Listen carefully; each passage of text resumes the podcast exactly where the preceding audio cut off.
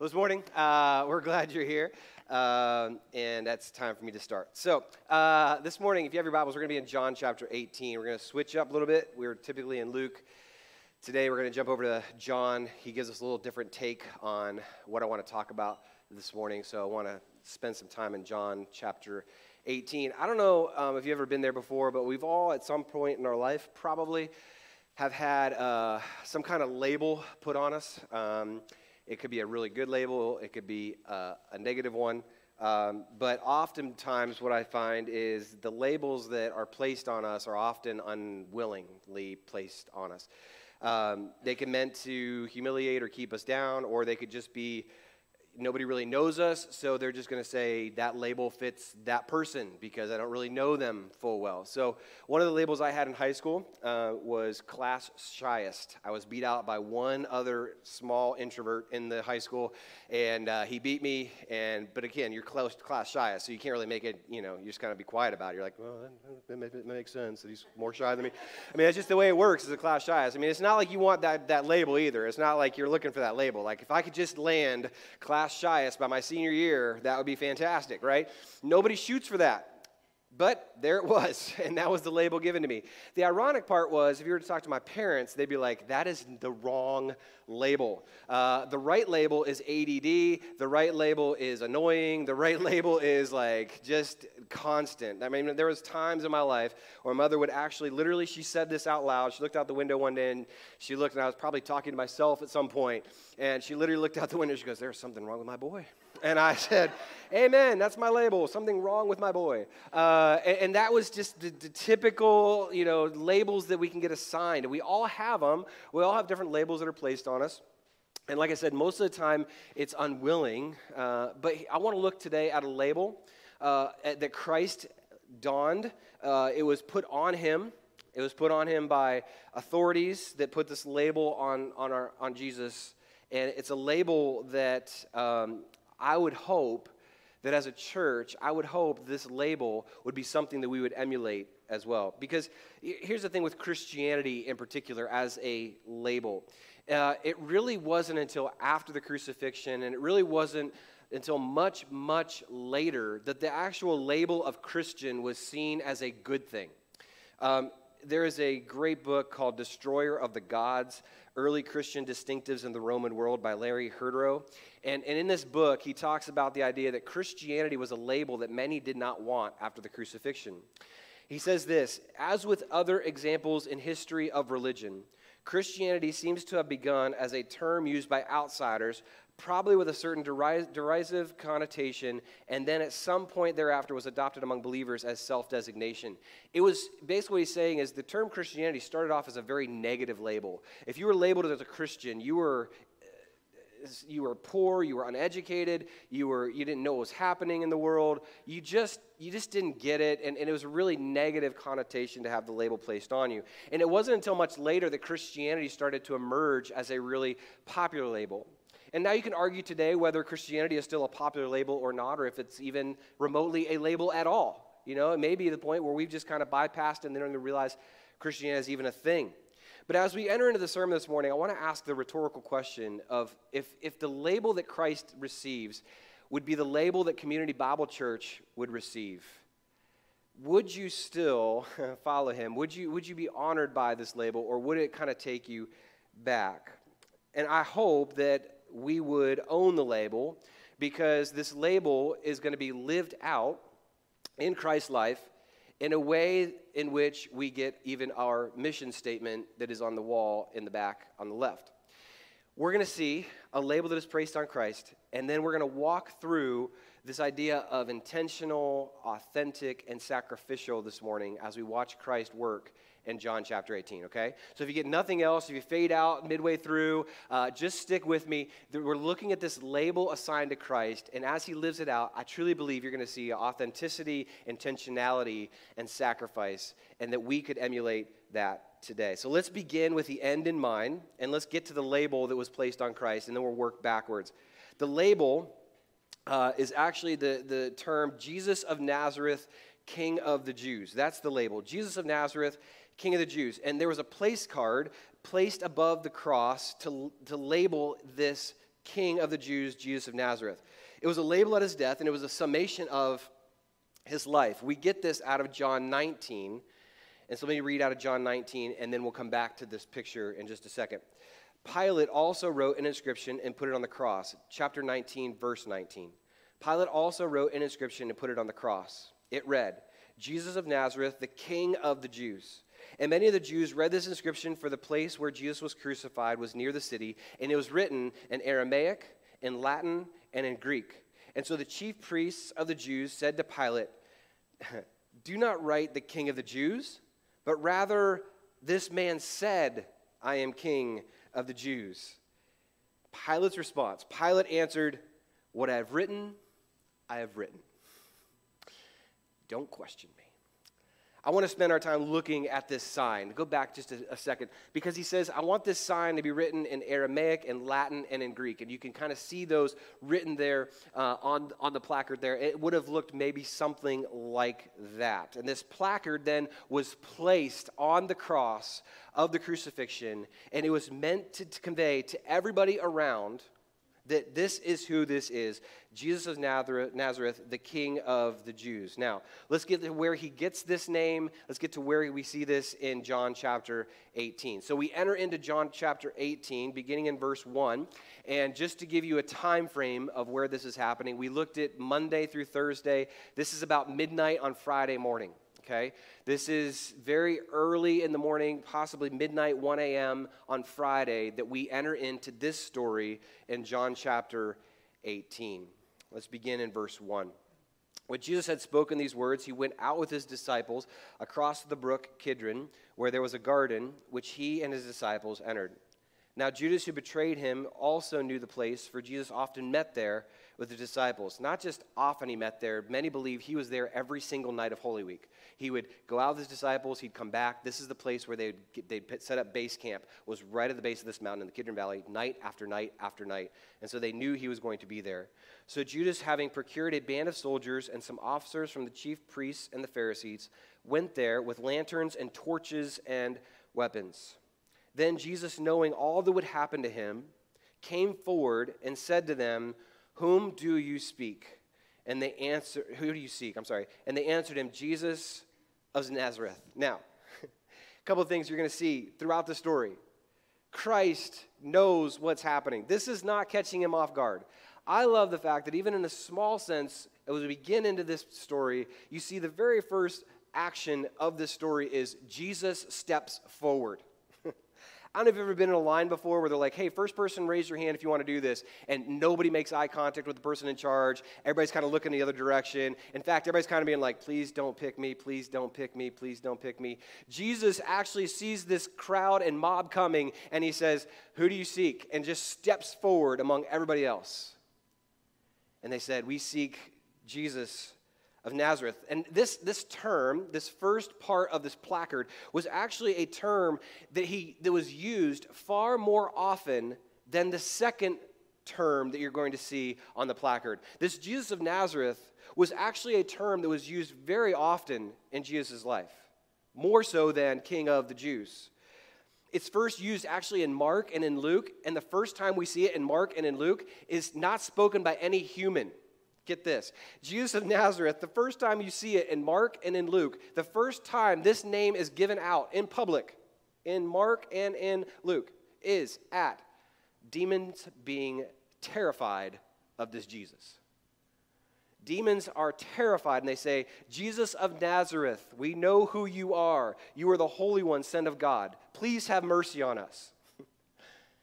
now, that's incredible in and of itself, but we also know that it was used in John as well to identify not only his, his uh, humanity, but also his family. So in John chapter 1, verse 45, it says this Philip found Nathanael and said to him, We have found him of whom Moses in the law and also the prophets wrote, Jesus of Nazareth, the son of Joseph. This was his earthly title. Jesus of Nazareth was his human, earthly title. This was a name that was given uh, to him at his humanity. This is a name that would have been given to him when he had to register. If he had a license, if he had a license, this would go on his license. This was, this was who he was. And it probably was this name that was very ordinary in that, sta- in that time. It was a common name from a no name town. And I think for us today, it's encouraging sometimes when you think, man, is this all God has for us? Is this all God can do? Right? Sometimes we think, and we live in small rural areas, we see all that's happening around the world, and we think we just can't make a difference around the world like we want to. And, and I often sometimes have this, this thought in my head, like this theme of a no name guy from a no name town. If you often have that feeling, please know Jesus had that name. He had the no name from no name town, and this was who he was known by Jesus of Nazareth. And we see it as the name that the Roman soldiers came to arrest him in, a common name. And so if you picture this, it's as if Jesus, this no name, is surrounded by a bunch of other no names, fishermen, and it's this group of nomads that nobody should ever even care about. But this is where we see things start to turn in our story. Let's begin, let's pick up for where we left off. Then Jesus, knowing all that would happen, came forward and said to him, Whom do you speak, seek? And they answered him, Jesus of Nazareth. Nazareth. And Jesus said to them, I am he. And Judas, who betrayed him, was standing with them. When Jesus said to them, I am he, they drew back and fell to the ground. okay, apparently, this no name from nowhere town has got some authority. Apparently, this guy who we thought was going to be an easy mark, that we're just going to take him into custody, is different than maybe we thought. Because this king steps forward, and this words, I am he, actually translates better in the Greek as I am. Your king steps forward willingly with all the authority and power of I am.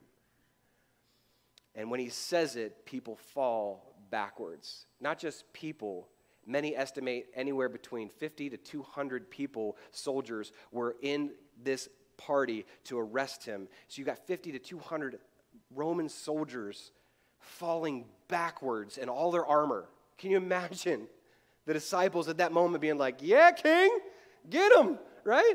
I am. And all of a sudden they fall back. It's a term that goes all the way back to Exodus. Exodus chapter 3, verse 14. God said to Moses, I am who I am. And he said, Say this to the people of Israel I am has sent me to you. It is, if you remember in the life of Moses, this term I am is, is the, the, the name and title given to one who is self existent. I don't need anybody to create me. I have all the power to create on my own, and I came into existence by my own being. Who created God? God.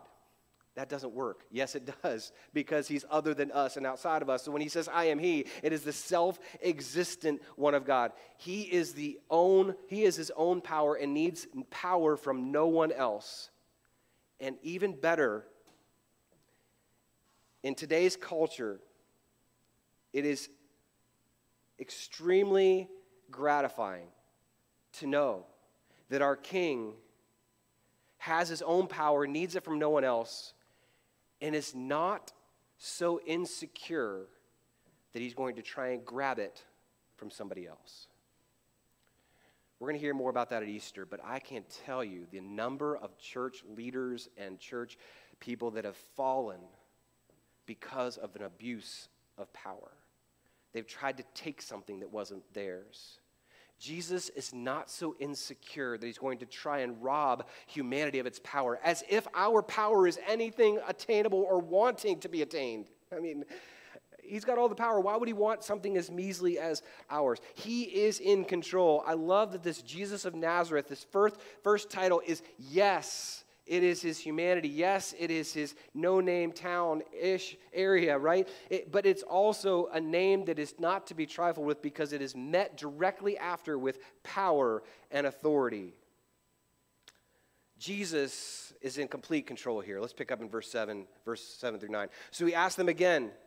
after they got up, after they've collected themselves. That was weird, right? They've collected themselves. Should we still be doing this? And yet he steps forward again. Whom do you seek? I don't know who the first guy was to ask, but it wouldn't have been me.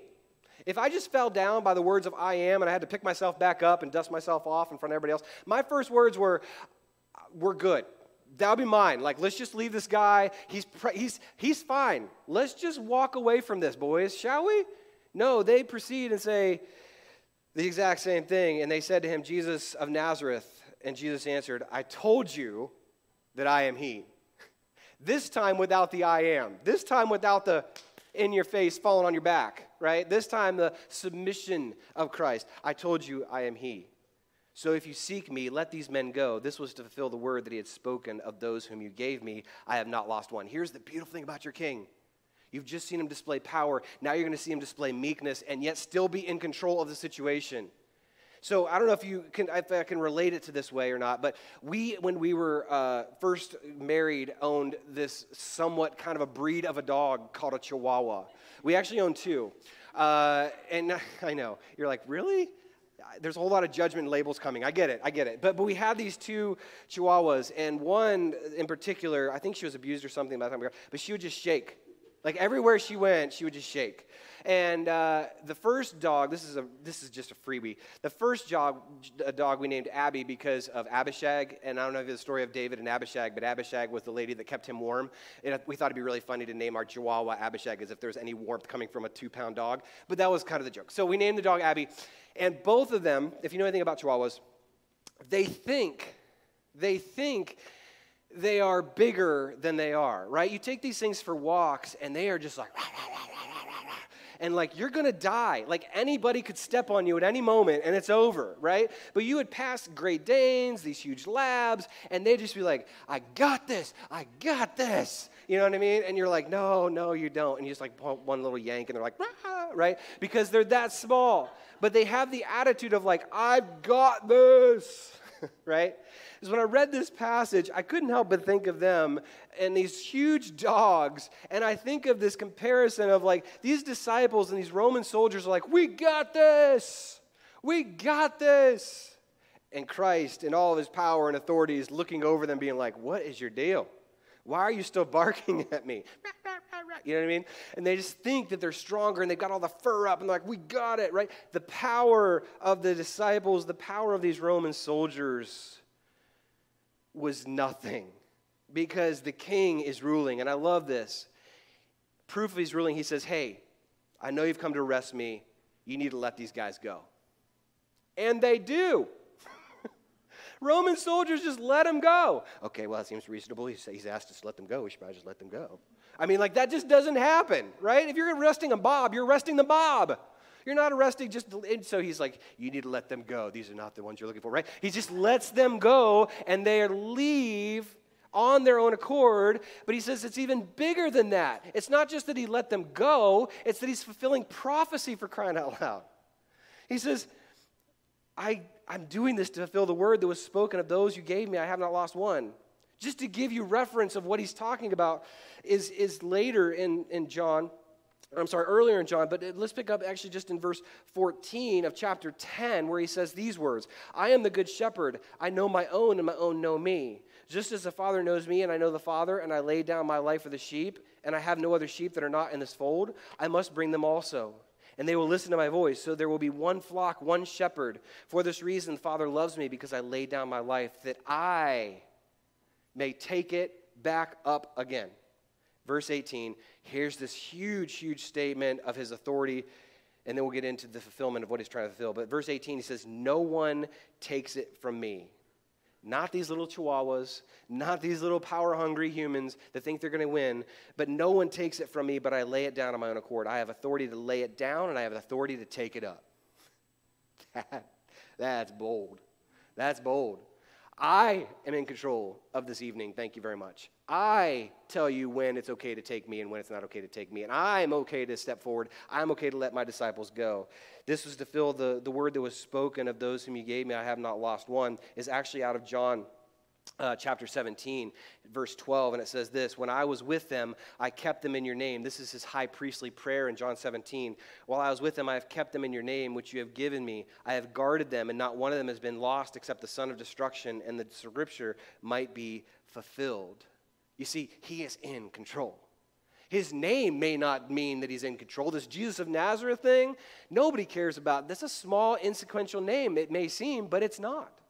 It's displaying humility and meekness because meekness is truly power under control. And that's what he's trying to display with Jesus of Nazareth and does so well. But that still doesn't really tell us about where he got the name. So let's continue on in our story and let's watch him lead us in these idea of being authentic and intentional and sacrificial this morning. So I just want to read through some of this story together with you because not only were the Roman guards not in control, the religious elite also were not in control. So after he says these things, Peter has a moment and uh, takes an ear off of a guy. Uh, we don't really hear it in John, but you hear it in Luke that he heals the ear and puts it back on. That's nice of him to do so. Uh, but in some weird fashion, he loses control, and Peter tries to take an ear off. And Jesus tells him in verse 11, Put your sword into its sheath. Shall I not drink the cup the Father has given me? And then we see him march forward in verse 12. So the band of soldiers and their captain and officers of the Jews arrested Jesus and bound him. First, they led him to Annas, for he was the father in law of Caiaphas, who was the high priest that year. And it was Caiaphas who had advised the Jews that it would be expedient, it's a fun word, expedient that one man should die for the people. Annas and Caiaphas were basically the mob bosses of the religious elite. Nobody messed with them, nobody talked back to them. They held power, sway, and influence in any of the uh, church world at that point. Although it's not really church, it's synagogue and Jewish, but they held all the power. And if you think mob bosses, this was the epitome because father in law gave power to son in law, and all of a sudden they just ruled over the temple, and whatever they said went. And so the first thing is he is sent to Annas and Caiaphas and we're going to see a conversation happen indoors. But before we get indoors, we, we journey back outdoor of that temple. Does that make sense? So he's, he's been delivered, he's taken inside to, to Annas and Caiaphas, but here's what we see outside. Simon Peter followed Jesus, and so did another disciple. That's John. He likes to give himself credit in these really passive aggressive ways. That's just John. Uh, since that disciple was known, uh, since that disciple was known to the high priest, again, John, passive aggressive, I knew the high priest, the other guy didn't. Just putting it out there. You're going to see that a lot in the book of John. Um, and so, but Peter stood outside the door. So the other disciple, again, John, who was known to the high priest, again, he says it again, it's got an issue, went out and spoke to the servant girl who kept watching the door and brought Peter in. I brought Peter in. I let him have a moment. It's fine. But really, I'm the guy, right? So, so he brings him in. And uh, the servant girl at the door says to Peter, You also are not one of the men's disciples, are you? He said, I am not.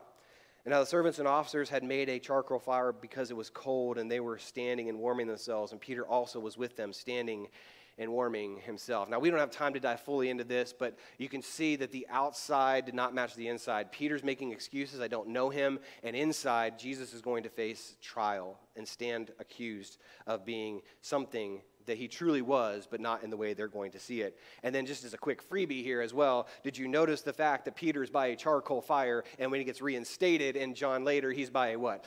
A charcoal fire. So God's really kind of cool in fact putting those little nuggets in there for us. So it has nothing to do with this. That's a freebie. Okay, John 18. Beginning in verse 19. The high priest then questions Jesus about his disciples and his teaching. Jesus answered him, I have spoken openly to the world. I have always taught in the synagogues and in the temple where all the Jews come together. I have said nothing in secret. Why do you ask me? Ask those who have heard me what I said. Ask those who have heard me what I said to them. They know what I said.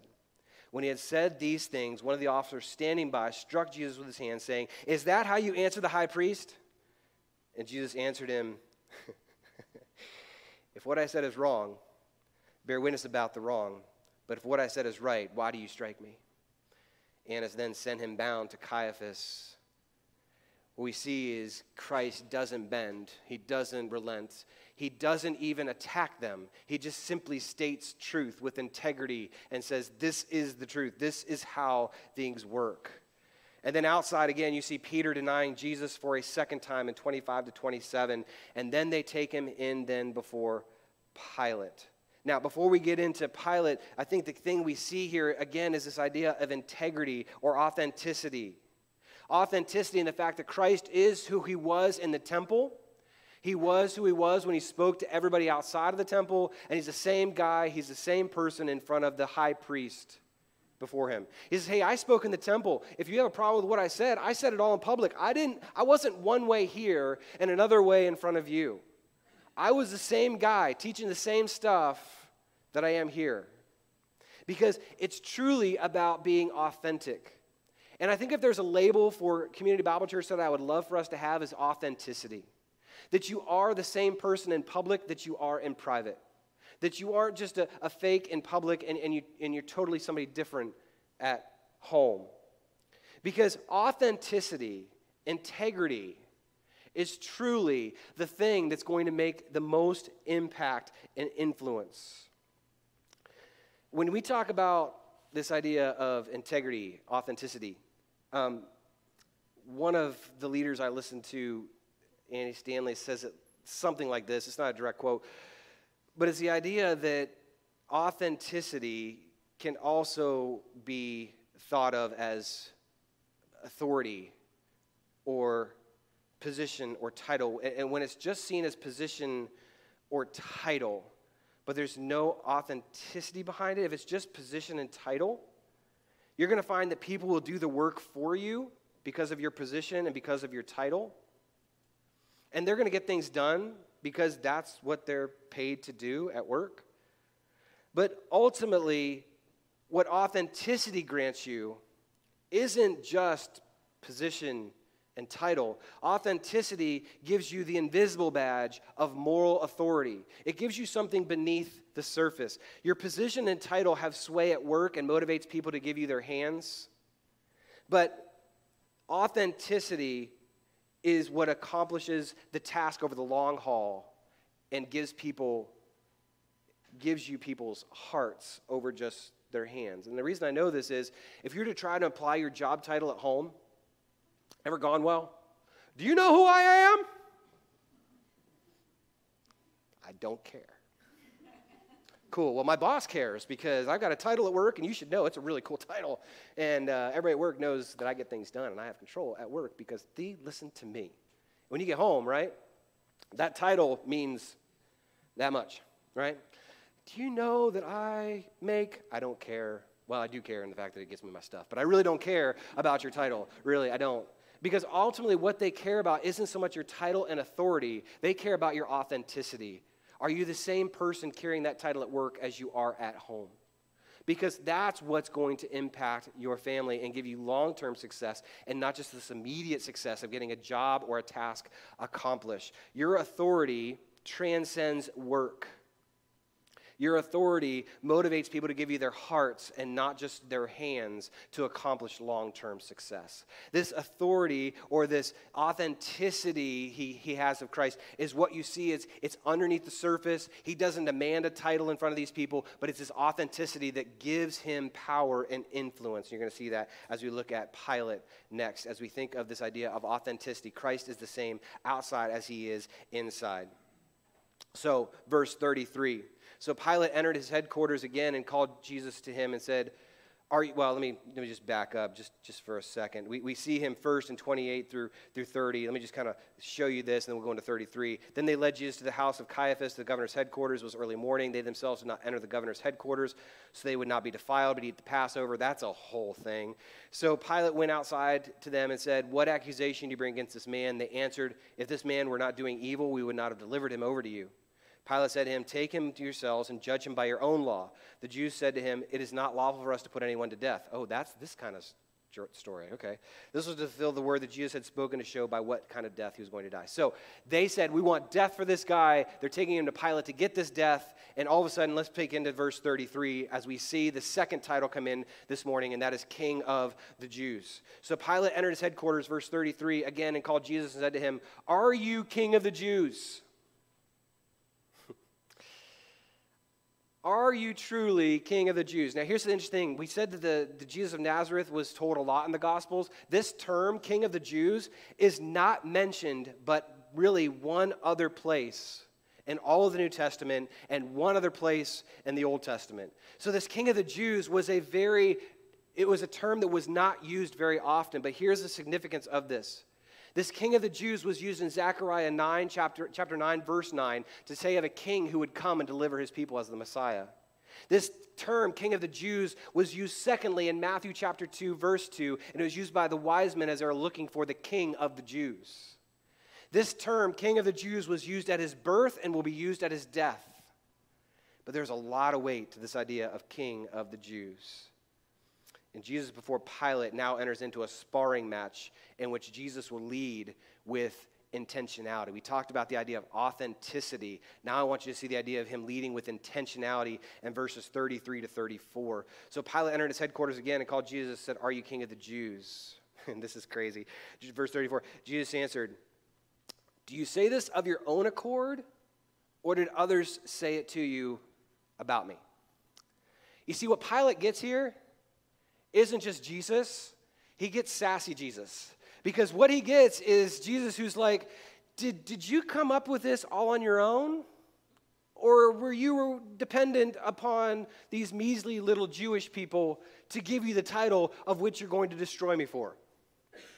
Pilate doesn't like the response, but man, did Jesus do it. It was just such a smart, like, just, you don't even know you got slapped, right? I mean, you don't even know it till after you're done. You're kind of like, I think he just, he just, he did.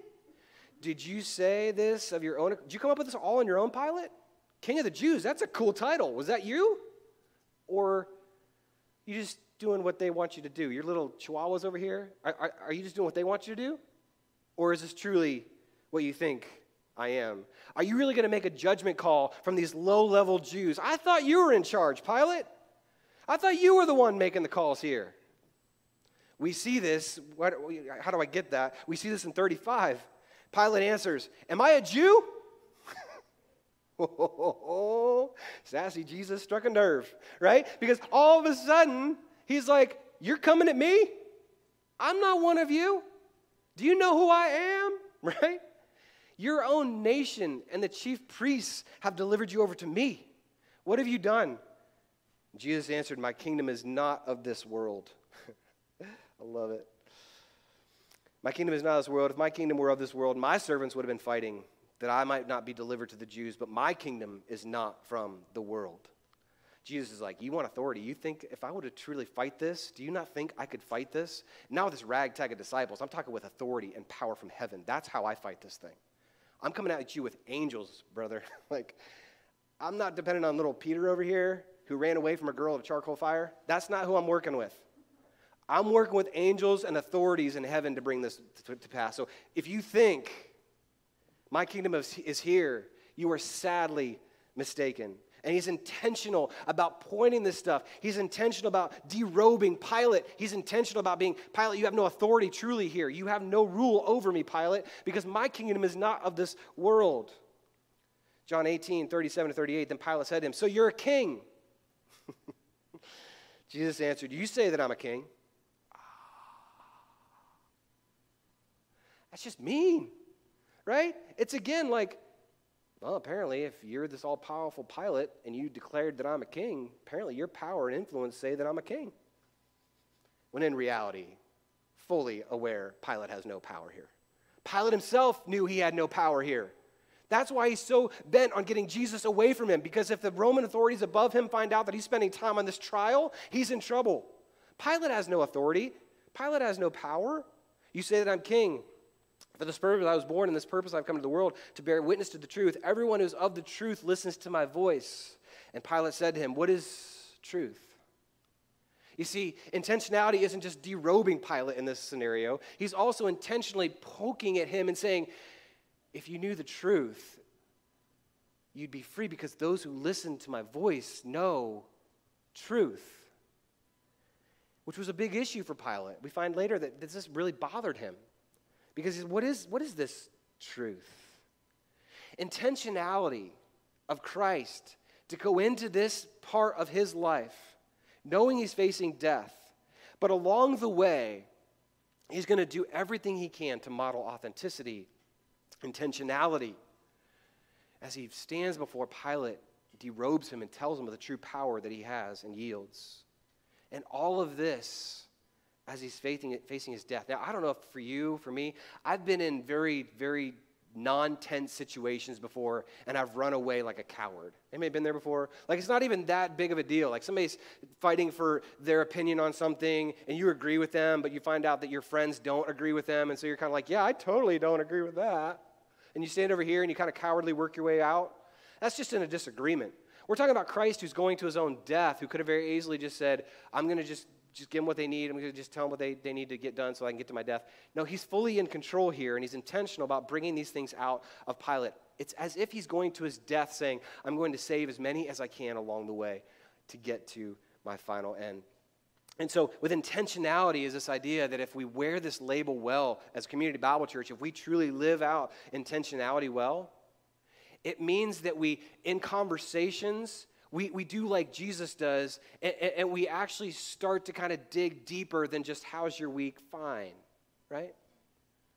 How, how, how's, how's it going? It's going good. Okay, cool. Um, so you want to talk about sports next? Because that's probably the next thing on the line. Yeah, let's talk about that. Nothing wrong with that. I love it. But if that's as deep as your friendships go, and they're not intentional about really getting to the heart of issues, your, your friend could be dying on the inside, and you've gotten years of surface conversation with them without ever going deep and intentional in their life. As Community Bible Church, I hope that we, when we think intentionality, we don't just think reaching all the lost. That's part of intentionality. But I hope that you think, when you think intentionality, you think, how do I be intentional with the friends God's given me? That I can sit in a living room in conversation and I can awkwardly ask the question that I know is going to be awkward to answer, but I can ask, hey, what's God doing in your life right now, man? What's He growing in you? What's He developing you? What's He taking out of you? Where, where have you seen God work this last week? And we all know, like, when that conversation happens, like, it's great in a community group setting, but it gets real weird around dinner tables, right? But what if it didn't get weird around dinner tables, is what I'm asking. What if it just became normal for us to just hear how we're really doing? Now, again, let's be honest, right? You want to be smart with this. Like, if you're constantly that person at every dinner party, hey, how are you growing in Jesus? You're not going to get invited to many dinner parties. Let me just put that out there, okay? You're not Christ. You didn't get it, you know. I get that. You're going to be like, if we invite them over, we got to go into the whole five years of our backstory. Like, I don't have time for that. I just want a dinner, okay? I'm saying for those that you're building into, for those that you truly care, those friends in your life, do you have moments like that, is all I'm asking. Do you have moments where you're intentional about asking the hard things, where Jesus is asking these hard things of Pilate? Do you have the intentionality to ask the hard things in return? After he says these things, he says to them, he, told, he says to the, the crowd, I find no guilt in him. And then you get Barabbas, and we're going to look more at that as we go towards Good Friday. But for this morning, I think these two words on this placard of Jesus of Nazareth, King of the Jews, is this beautiful, beautiful, this beautiful uh, title that is given to one who is humble and meek and comes at you under authority of the Father is truly authentic in how he deals with those inside and outside, but also that he is intentional. He is intentional as he sees these things happen. And he's trying to get Pilate to understand these things. Not only do you see this as authentic, intentional, we obviously see the sacrifice then as he's placed on the cross and this placard is put above him. Let me wrap up this morning uh, as we think about Holy Week with 19 again. And I want you to think through as we look at this verse again in chapter 19, verse 19, I want you to think through who ultimately put the sign up. If you want intentionality, if you want authenticity, right, and sacrifice, I'm amazed that in the grand scheme of what God's doing during Easter, as He sends His Son to the cross, I'm amazed at who God will use along the way to get his son's name and reputation out into the community. Just for a second, remind yourself of who actually put this sign on the cross. It wasn't his disciples, it wasn't the Jewish leaders. It wasn't Christ saying, Hey, I'm going to my death. Can you at least give me the benefit of people seeing my name? Verse 19 Pilate also wrote an inscription and put it on the cross, and it read, Jesus of Nazareth, the King of the Jews. And many of the Jews read this inscription, for the place where Jesus was crucified was near the city, and it was in Aramaic and Latin and in Greek. That's all the language that would have been spoken at that time. Anybody and everybody who could read could find significance in reading that statement. That, that Pilate put it in all three was meant to be a dig on Jesus. It was meant to be, let's humiliate him in front of everybody. We're going to put his names out so that everybody can read his names, everybody can be humiliated with him, everybody can mock him, everybody can jeer at him, because nobody should believe that this is who it is.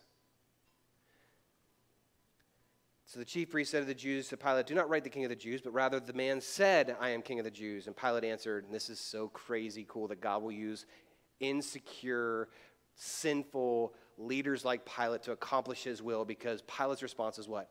I have written what I've written. It's as if God put a stamp on this and said, I've written what I've written. and everybody would be able to see this no name man from a no name town is truly the king of the Jews. Even at his death, the gospel is getting proclaimed, and I love that. So, lastly, as we just end, let me just say this. As we think about intentional, authentic, and sacrificial, and, and it's a broad term, right? It's, it's hard to nail down. But let me just add this know that as we journey towards Easter, as a church, hopefully we get that label. But know this none of you in this room, me included, will ever be able to live those words out perfectly. Not one person in this room is going to be able to nail it every single week. I'm intentional, I'm authentic, I'm sacrificial. No, typically we're going to nail the other ones. I'm selfish, I'm self absorbed, I'm, I'm insecure, I'm whatever those things are, right? We are not going to nail this perfectly. Here's the other thing you need to know about this you're going to get tired, and it's okay not to nail it every single day. Why? Because you're not ultimately the one people are looking for. They're looking for Jesus, they're not looking for you. Take the weight and Superman cape off your shoulders for a second and just stand underneath your king and say, Jesus, you can nail this perfectly on a regular basis all the time. Would you help me nail it this week? Would you help me live this out this week? It's okay to get tired. It's okay to not nail it every single week. You can't possibly do it. And that's why we have this thing called Holy Week, where we look towards the King and we look toward this one who truly is all of those things and lives it out perfectly. We can trust Jesus that he will use us as we attempt to love and serve him this week. Let me pray for you as we wrap out, and then we just want to sing out declaratively um, this morning as we as we close. So let me pray for you this morning. Pray for me as we wrap up. Father, I thank you for this story of your your your death and, and where you're heading. Ultimately, God, we realize that you are the only one who can accomplish these things. Only you can live this out perfectly. Only you can truly be intentional and authentic and sacrificial and teach us to do the same. So I pray, God, that we would, as your church, one, take it seriously to be intentional and sacrificial this week as we journey towards Easter. And maybe that's just simply inviting somebody that we wouldn't normally invite. Maybe that's simply just having a conversation with somebody that we normally wouldn't sit down and have a conversation with. Maybe it's just being intentional with somebody here and be like, man, I've been a terrible listener and terrible friend. I haven't asked them some hard stuff lately or some deep stuff lately. I've just talked about surface. So I pray, God, whatever it is, you'd lead us this week of Holy Week as we journey towards Good Friday and ultimately to the resurrection. I pray this week we would absorb ourselves in you. As we said in Corinthians, that as we look at you, as we behold you, we are transformed by you. I pray that you would do that in our lives this week. As we go, may we sing this out as de- declarative of what we truly believe and who you are. And Father, that we would then share that with those that you put in contact with us this week. It's your name we pray. Amen. Would you stand?